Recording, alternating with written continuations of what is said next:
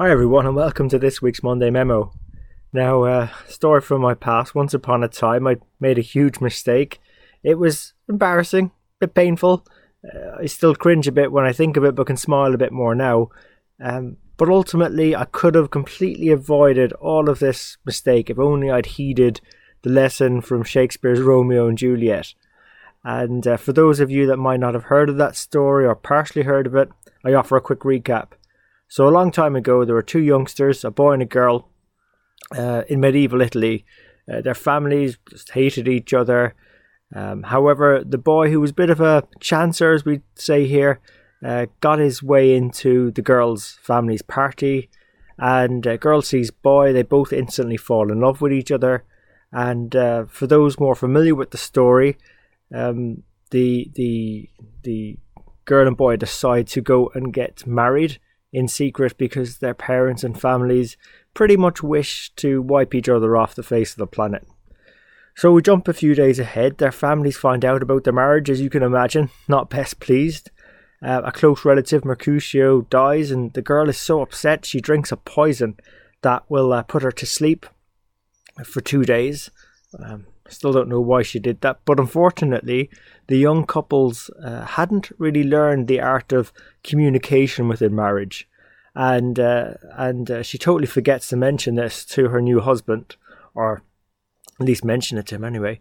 And on mistaking uh, his new wife's self-induced coma for suicide, uh, the young man completely loses the plot, commits suicide, and thinking he's going to be with her in the afterlife because he's done that, is probably quite surprised when you know the girl wakes up and realizes that her husband has committed suicide. So she's the exact same idea and kills herself too. The end. So hopefully I haven't spoiled the movie. It's a really good one actually. The the one Baz Luhrmann did in 1996. But back to actually probably a couple of years after that. It was my first role as um as a I suppose when I left school and I was in field sales and I'd recently been promoted to f- team leader. And when it came to the end of the week, I had to report the numbers to the sales director, which meant I had to collate them from the team, speak them into a voicemail box.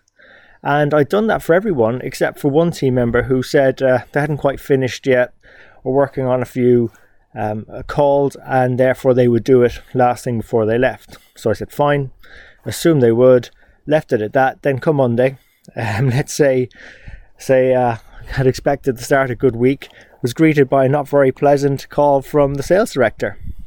However, after he'd calmed down, he actually took the time to walk me through a very important lesson. Uh, when you know we don't communicate our assumptions and follow up with people, we make an ass of you and me. He sort of drew two lines in between the word, and up becomes ass of you and me. And I never really forgot that, particularly when you know in finance accounting world, you know, our clients, our stakeholders look to us not to just assume things. They look to us to reduce risk, to reduce the uncertainty involved in forecasts or reports or returns. So, you know, we can better help them make decisions.